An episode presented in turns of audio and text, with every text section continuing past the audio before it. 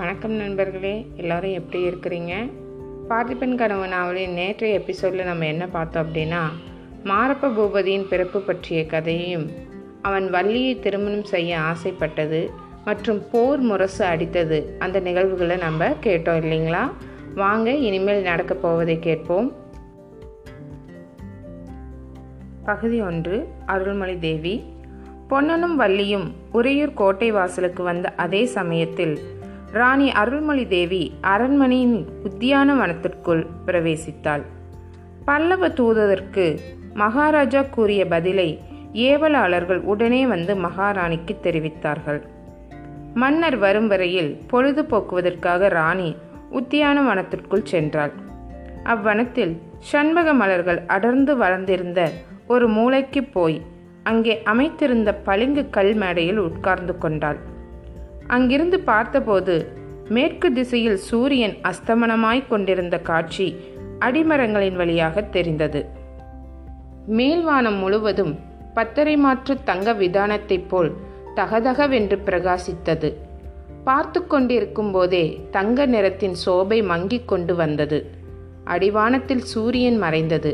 சற்று நேரத்திற்கெல்லாம் மேல்வானம் முழுவதும் ஒரே இரத்த சிவப்பாய் மாறிற்று.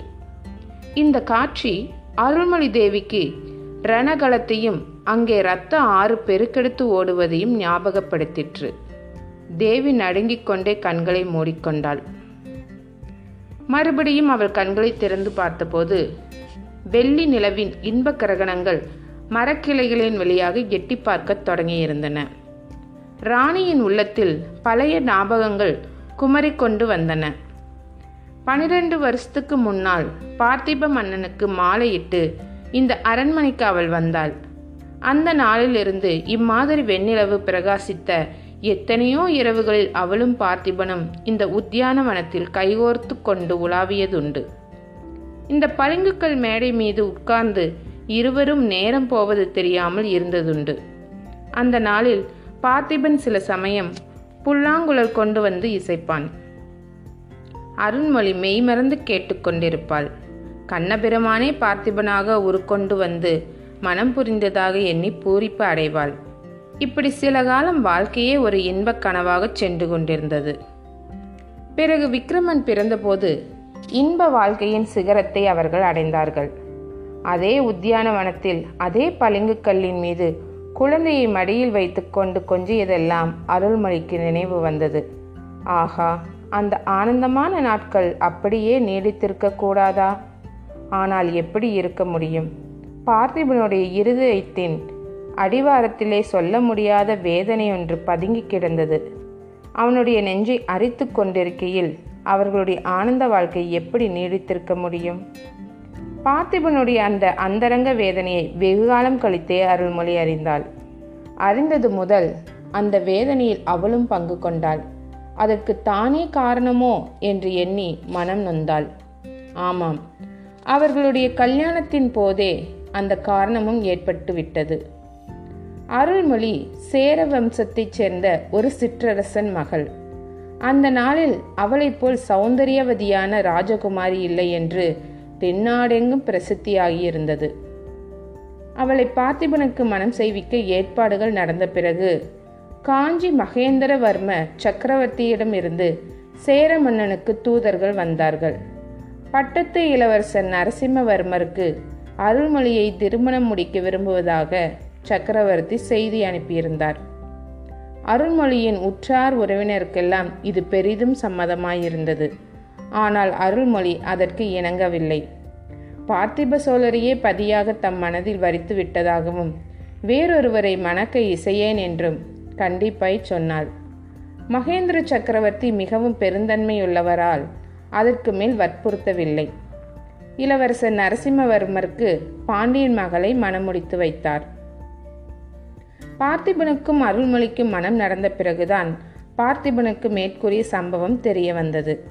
அவர் சில சமயம் நீ சாம்ராஜ்ய சக்கரவர்த்தியனாய் காஞ்சி சிம்மாசனத்தில் வீற்றிருக்க வேண்டியவள் அதற்கு மாறாக இந்த உள்ளங்கை அகல சோழ ராஜ்யத்திற்கு ராணியாயிருக்கிறாய் என்று சொல்வதுண்டு. முதலில் இதை ஒரு விளையாட்டு பேச்சாகவே அருள்மொழி எண்ணியிருந்தாள். நாளாக தன் பதியினுடைய மனத்தில் இந்த எண்ணம் மிக்க வேதனையை அளித்து வந்தது என்று தெரிந்து கொண்டாள். அதை போக்குவதற்காக அவள் எவ்வளவோ பிரயத்தனம் செய்து முடியவில்லை. விக்ரமன் பிறந்ததிலிருந்து மகாராஜாவின் அந்தரங்க வேதனை அதிகமாகியே வந்தது. ஒரு சமயம் அவர் உன் வயிற்றில் பிறந்த பிள்ளை ஒரு பெரிய சாம்ராஜ்யத்திற்கு சக்கரவர்த்தியாய் இருக்க வேண்டியவன். என்னால் அல்லவா இன்னொருவருக்கு கப்பங்கட்டும் சிற்றரசு அவனுக்கு கிடைத்திருக்கிறது என்பார். இன்னொரு சமயம் அருள்மொழி உன் பிள்ளைக்கு என்னால் சாம்ராஜ்ய பட்டாபிஷேகம் செய்து வைக்க முடியாது. ஆனால் வீரத்தந்தையின் புதல்வன் என்ற பட்டத்தை நிச்சயம் அளிப்பேன் என்பார். அவருடைய வாக்கை நிறைவேற்றும் சமயம் இப்போது வந்துவிட்டது. பழைய காலத்து வீர பத்தினிகளைப் போல் அவருடன் நானும் உயிர் விடுகிறதாயிருந்தால் பாதகம் இல்லை. அந்த பாக்கியத்தையும் தனக்கு அளிக்க மறுக்கிறாரே. தான் வீரத்தாயாக இருந்து விக்ரமனை வீர மகனாக வளர்க்க வேண்டுமாம் ஐயோ அவரை பிரிந்த பிறகு உயிரைத்தான் தாங்க முடியுமா? இப்படி எண்ணிய போது அருள்மொழிக்கு நெஞ்சு பிளந்து விடும் போல் இருந்தது. திடீரென்று அழுகை பீறிக் கொண்டு வந்தது. ஓவென்று கதறிவிட்டாள் அருள்மொழி உன்னை வீரபத்தினி என்றல்லவா நினைத்தேன்? இவ்வளவு கோலையா நீ? என்று கடினமான குரலில் கூறிய வார்த்தைகளை கேட்டு திடுக்கிட்டு திரும்பி பார்த்தாள். பார்த்திப மகாராஜா அங்கு நின்றார். உடனே அவளுடைய அழுகை நின்றது. கண்ணீரும் வறண்டு விட்டது. வா அரண்மனைக்கு போகலாம். அழுவதற்கு சமாதானப்படுத்துவதற்கும் இப்போது நேரமில்லை என்றார் மகாராஜா. இருவரும் கைகோர்த்து கொண்டு வாய் பேசாமல் அரண்மனைக்குள் போனார்கள். பார்த்திபனும் அருள்மொழியும் அரண்மனைக்குள் பிரவேசித்து பூஜா கிரகத்திற்கு வந்தபோது தீபாராதனை நடக்கும் சமயமாய் இருந்தது பூஜா கிரகத்தில் சிவலிங்கம் பிரதிஷ்டை செய்யப்பட்டிருந்தது. இடது பக்கத்தில் பார்வதி தேவியின் அற்புத சிலை ஒன்று இருந்தது. தேவியின் இருபுறத்திலும் விநாயகரும் முருகக்கடவுளும் வீற்றிருந்தார்கள்.